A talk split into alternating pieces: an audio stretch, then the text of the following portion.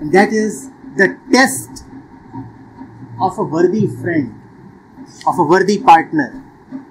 The only applicable test, if you are with someone, just check this single thing and you will come to know everything about your relationship. Is that person attracting you towards himself or is that person guiding you towards the truth? If a fellow attracts you towards himself, he cannot be your well wisher. If a fellow wants to become your first priority, he is not worthy to be your partner.